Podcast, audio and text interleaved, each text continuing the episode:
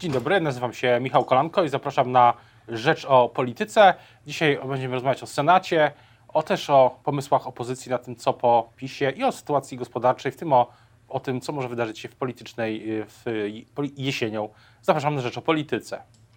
Dzień dobry Państwa i moim gościem jest dzisiaj Krzysztof Kwiatkowski, senator niezależny. Dzień dobry. Witam pana redaktora, witam wszystkich, którzy nas słuchają i oglądają. Zacznijmy może od e, tematu tego, co dzieje się w Senacie, jeśli chodzi o przyszłość, bo w ubiegłym tygodniu było spotkanie opozycji e, właśnie w Senacie o nowym pakcie senackim. No i jest pytanie właśnie, czy nowy pakt senacki powstanie. Mówię tu o tym porozumieniu wszystkich sił, tak aby nie wystawiać kandydatów e, rywalizujących ze sobą w jednomandatowych okręgach wyborczych w tych niestabilnych czasach, kiedy pewne jest tylko to, że nic nie jest pewne, Senat jest rzeczywiście taką e, polityczną oazą e, spokoju.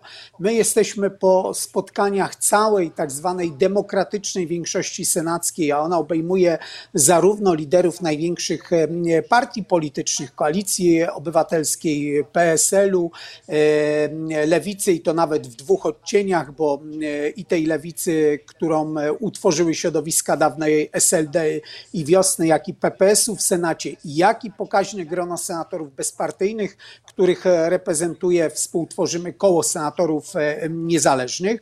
I te wszystkie środowiska osiągnęły już e, porozumienie. To jest o tyle istotne, że mamy analizy na bieżąco je aktualniając, e, że odtworzenie porozumienia senackiego powoduje, że w Senacie będzie nie około 50 senatorów demokratycznej większości, większości, a ponad 60. Y, I co do takiego scenariusza go, y, go przygotowujemy, żeby takim wynikiem wyborczym e, zakończyć. No to jest y, pytanie tylko, czy jak, jak wygląda ten, Super. E, jak to roboczo to wygląda, jeśli chodzi o też e, może pierwsze przymiarki, no, przynajmniej robocze, tak? Czy jak to, czy, czy, czy Państwo się zgodzili na jakiś scenariusz, na jakąś mapę drogową dojścia do tych 100, kandyda- 100 nazwisk? Bo jak rozumiem, tyle demokratyczna większość chce, chce wystawić dobrze, w dobrze. całym Polsce. No. Tak, ambicją jest, żeby porozumienie dobra, senackie objęło wszystkie okręgi e, wyborcze. E, I dlatego te rozmowy, które były prowadzone, właśnie tego dotyczyły, i w zasadzie przyjęto jeden kluczowy warunek, a mianowicie e, liderzy poszczególnych dobra, e, partii, dobra, przedstawiciele dziękuję. klubów, e, klubów i kół. Okay. Tu żartobliwie powiem, że mam nadzieję, że nie wszyscy, ale ja w tle mam jakieś sympatyczne głosy jeszcze czyjeś. Mam nadzieję, że ten dodatkowy uczestnik, dodatkowy uczestnik nie będzie nam nadmiernie wzbogacał rozmowę, ale wracając do paktu senackiego, to to, co było najważniejsze, to pytanie, co z obecnością obecnymi senatorami, którzy od e, trzech lat e, budują tą większość senacką i z punktu widzenia opozycji oni pokazali to, co w polityce niezwykle ważne sprawczość.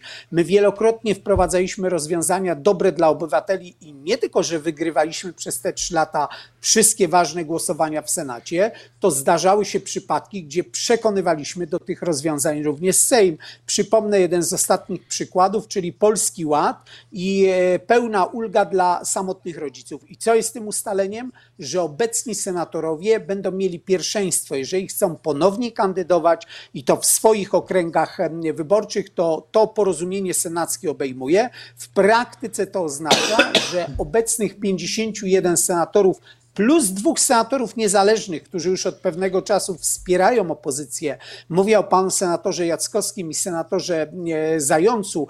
Jeżeli będą chcieli wystartować e, w wyborach, to będą mieli ze strony demokratycznej opozycji wsparcie.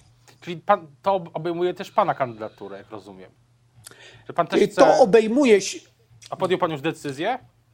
Tak, ja dzisiaj mogę ją zakomunikować. E, będę startował do Senatu, będę startował jako e, kandydat niezależny. To jest spowodowane tym, że takie są oczekiwania moich wyborców, mieszkańców Łodzi, powiatu łódzkiego, wschodniego i brzezińskiego.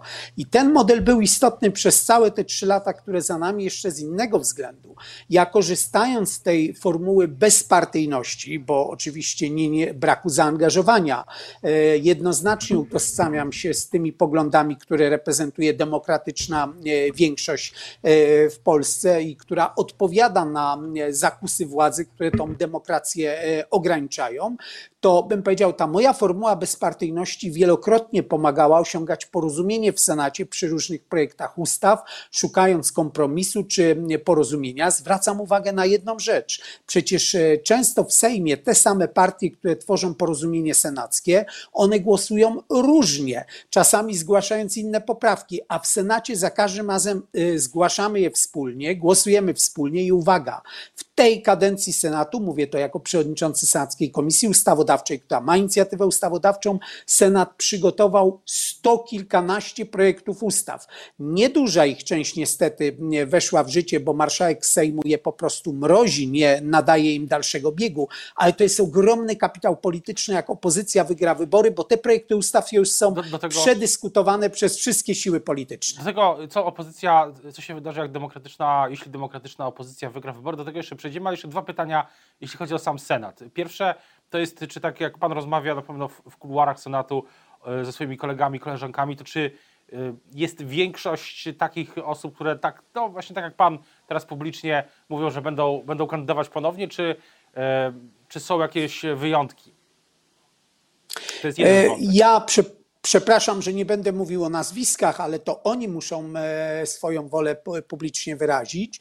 E, ja znam słownie dwa, trzy przypadki obecnych senatorów, którzy będą chcieli ale kandydować, e, ale kandydować do Sejmu. Absolutnie zdecydowana większość senatorów podkreśla, że chcieliby kontynuować swoją pracę i też się nie dziwię, bo to była dobra kadencja, nie frustrująca, w takim sensie, że my pokazywaliśmy, że możemy rozwiązać rozwiązywać problemy Polaków, że możemy utrzymać tą jedność, czy to przy wyborze Rzecznika Praw Obywatelskich, gdzie to Senat dopilnował, że ta ostatecznie wybrana kandydatura rzeczywiście to jest kandydatura Rzecznika Obywateli, a nie Rzecznika Władzy, by odwołać się tylko do tych przykładów, to powoduje, że zdecydowana większość senatorów chce dalej pracować w Senacie i kontynuować e, tą dobrą misję. No i w tym wątku jeszcze jedno pytanie, co z tymi miejscami, które nie są teraz obsadzone przez e, demokratyczną większość. Mówił Pan jeszcze dwa nazwiska, czyli Zając i Jackowski, 50, 50 w takim razie trzy miejsca, czyli 47 zostaje mm, do kontestowania. No i pytanie, kto miałby je kontestować? Bo ja słyszałem kiedyś e, od jednego z polityków, ważnych polityków opozycji, taką, taką, taki pomysł, żeby te 47 miejsc, czy te, no w ogóle te miejsca były e, kontestowane na przykład nie tylko przez polityków, ale też przez działaczy społecznych, działaczy e, NGO-sów, e, oczywiście z tych ze swoich, z tych regionów, które, z okręgów, w których pochodzą, między innymi. Jest rzeczywiście taki pomysł?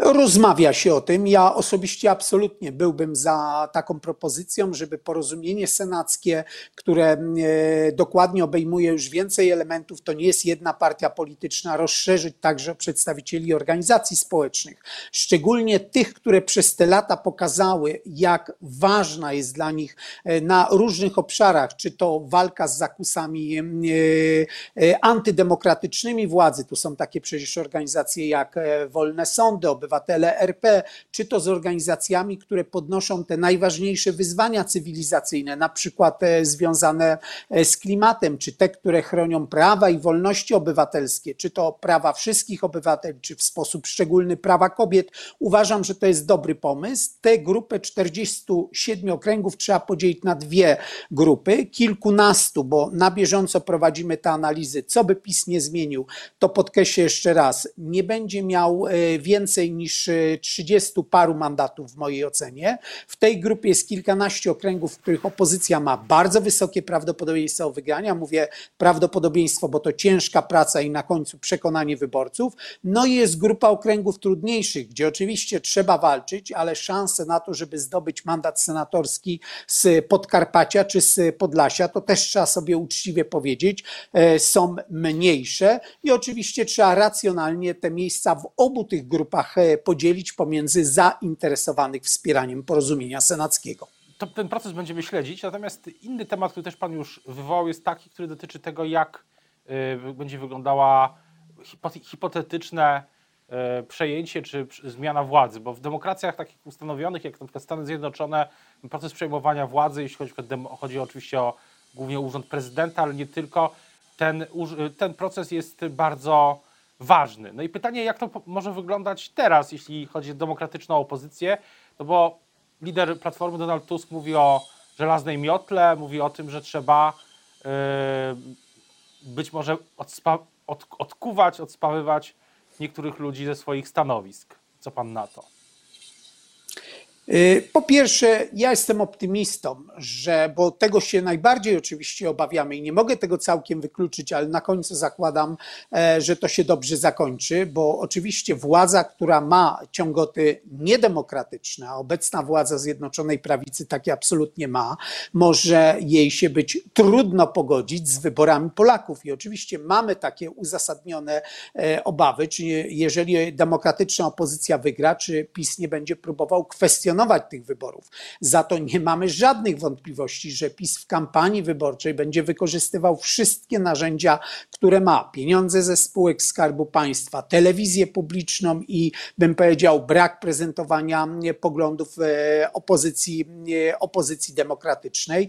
Pesymiści mówią również o wykorzystywaniu służb specjalnych czy prokuratury. Niestety mówię ze smutkiem, to nie jest hipotetyczny przykład, co udowodnił przykład szefa kampanii wyborczej wyborczej Koalicji Obywatelskiej z poprzednich wyborów senatora Krzysztofa Brejzy. I to jest ten jeden element, ale na końcu jestem absolutnie przekonany, że dzisiaj już wszyscy wiemy, że ta władza nie tylko się zużyła, ale utraciła jakikolwiek mandat do reprezentowania obywateli, bo jeżeli rządowym programem walki z inflacją są słowa ministra Przemysława Czernka, Czarnka, który e, mówi, że w ramach, e, że ta pomoc to można jeść mniej, będzie taniej, to widzimy, widzimy już, że ta władza po prostu odkleiła się od rzeczywistości. Zostawmy na chwilę jeszcze ministra Czarnka, ale wróćmy do tego, e, do tej, do tej zmiany władzy. Na przykład konkretniej szef NBP, pana zdaniem powinien, jest, jest nielegalny, powinien po, po, zmianie władzy powinien natychmiast stracić stanowisko, jak mówi Donald Tusk.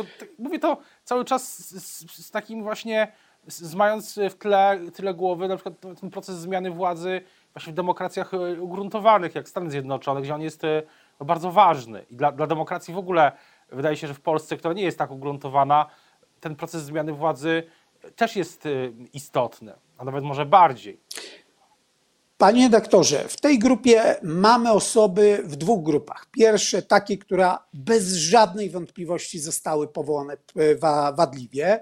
Do tej grupy zaliczamy Julię Przyłębską, kierującą e, pracami Trybunału Konstytucyjnego. Ona została wybrana bez stosownej uchwały Zgromadzenia e, Sędziowskiego w oparciu o przepisy, które nie weszły w życie. Tak, jej powołanie było nielegalne.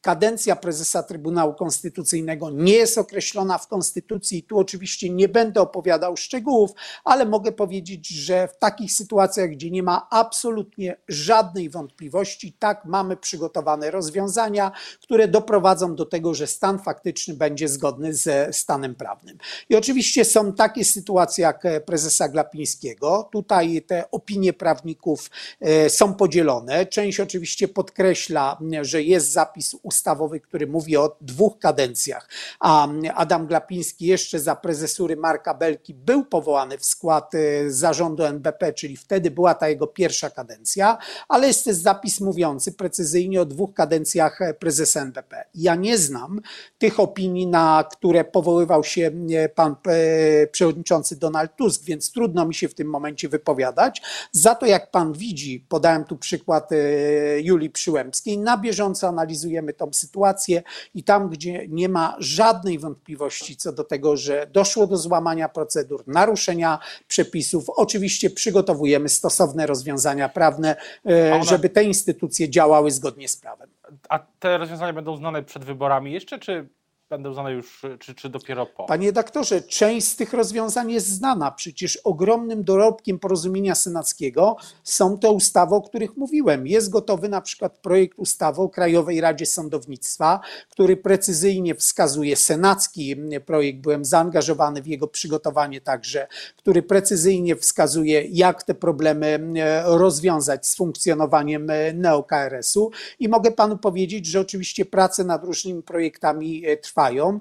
E, one są na różnym e, etapie. Tam, gdzie one są zakończone w postaci gotowego projektu, to opinia publiczna absolutnie nie tylko ma prawo, ale wręcz obowiązek, żeby móc ten projekt zobaczyć. I tak się na przykład stało z projektem ustawy o Krajowej Radzie Sądownictwa. To jeszcze wracając na chwilę do samych, wracając na chwilę do samych wyborów jest pytanie o ten termin wyborów samorządowych, bo tutaj Prawo i Sprawiedliwość miało w tym tygodniu rozpocząć wewnętrzne, czy rozpocząć rozmowy z, z prezydentem Andrzejem Dudą, z jego przedstawicielami o ustawie, która by wydłużyła kadencję samorządu. No i wydaje mi się tak z mojego oglądu sytuacji, że zapewne ta ustawa w końcu trafi do Sejmu i później do Senatu. Co pan, co pan na to? Jak to z pana też Panie doktorze, doświadczenia to jest, wygląda? To jest to jest absolutnie kpina, że politycy rządzący, do których zaufanie w ogóle do środowiska polityków jest na poziomie kilku procent, zamachują się na lokalne społeczności ich organizacje.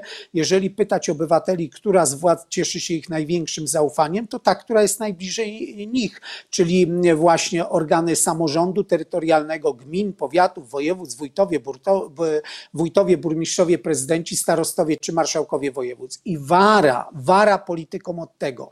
Raz w przyszłości wydłużono termin samorządu terytorialnego, funkcjonowania kadencji samorządu terytorialnego. To była końcówka lat 90. Ja to obserwowałem z bliska. Byłem wtedy doradcą i sekretarzem osobistym premiera Buzka. Trybunał Konstytucyjny to oceniał i który powiedział bardzo ważną rzecz, która rozstrzyga, że dzisiaj te zakusy PiSu będą absolutnie niezgodne z prawem. Jedyną podstawą prawną, jedyną do ewentualnego przedłużenia kadencji są zmiany ustrojowe, bardzo poważne, daleko idące. Tak było w latach 90., gdzie wybory były do trzech organów równocześnie samorządu terytorialnego terytorialnego, ale dwa wchodziły w życie, były dopiero powołane, powiaty i województwa. Nie jest zmianą ustrojową to, że to już wiemy, że PiS przegra wybory. Jakby te towarzysze partyjni z PiSu nie utożsamiali się z państwem, to oni nie są państwem. Ustrój to nie jest to, że prezes te, Kaczyński z Nowogrodzkiego o wszystkim decyduje. Panie senatorze, a te, a te zastrzeżenia, które mają niektórzy y, członkowie, czy zastrzeżenia, te wątpliwości, które mają niektórzy członkowie PKW, czy też y, szefowa KBW, jeśli chodzi o samą logistykę tych y, wyborów. Panie redaktorze, to, to brzmi wręcz humorystycznie. To tak jakby sprzedawca w sklepie do osób, które przyszły zrobić zakupy, powiedział: Ja co prawda mam was obsługiwać, ale no zadbajcie o moją e, wygodę. Jedna osoba niech przyjdzie teraz, za 15 minut kolejna, a pan tam na końcu kolejki za dwie godziny. No bądźmy poważni. Szefowa Krajowego Biura Wyborczego, która mówi: Mi by było wygodniej moim współpracownikom, żeby te wybory były w trochę innych terminach, no to w takim razie ja apeluję, apeluję do pani minister, niech się pani zastanowi, czy nie chce pani zrezygnować z wykonywania swoich obowiązków. Może warto poszukać mniej stresującej pracy, a nie swoją wygodą narzucać 40 prawie milionom polskich e, obywateli, że będzie się im zmieniać e, terminy wyborcze, bo ci, którzy te wybory obsługują, mieliby wygodniej, gdyby to było w innym to jest, e, terminie. To też jest argument dotyczący samych wyborców, że nałożenie się tych kampanii byłoby dla wyborców e, konsternujące, tak bym to ujął. Taki argument słyszę. Panie doktorze, Nie mówię, że się z nim zgadzam, ale, ale za to odpowiada PiS. Przecież za to odpowiada PiS przedłużenie kadencji samorządów do pięciu lat, co spowodowało, że jesienią przyszłego roku będziemy mieć zarówno wybory parlamentarne, jak i samorządowe, to była decyzja tych samych polityków, którzy, uwaga, dzisiaj ronią łzy, że ten zbieg terminów wyborczych może być niewygodny z punktu widzenia obywateli. To czemu nie podnosiliście tych argumentów w momencie, kiedy ten zbieg spowodowaliście, kiedy przygotowaliście zmiany przepisów prawa i je przeforsowaliście? W taki sposób, że następstwem tego jest, że w przyszłym roku jesienią mamy zarówno wybory parlamentarne, jak i samorządowe. Politykom się wydaje, że obywatele mają bardzo krótką pamięć, są, jak mówił klasyk, w mylnym błędzie. My wszyscy pamiętamy, kto doprowadził do tego zbiegu terminów, zmieniając przepisy prawa, i mój palec jest teraz skierowany w stronę polityków PiSu. Ta debata o, o tym terminie wyborów, e, tak jak mówiłem, będzie jeszcze pewnie przed nami, jeśli ta ustawa trafi do Sejmu, a później do Senatu. Będziemy o tym na pewno rozmawiać i analizować wielokrotnie. Teraz bardzo już dziękuję za rozmowę Państwa i moim gościem był senator niezależny Krzysztof Kwiatkowski. Dziękuję bardzo. Dziękuję Państwu serdecznie i życzę skutecznej obrony swoich domowych dochodów przed drożyzną i szalejącą e, inflacją. Powodzenia życzę Państwu. Dziękuję.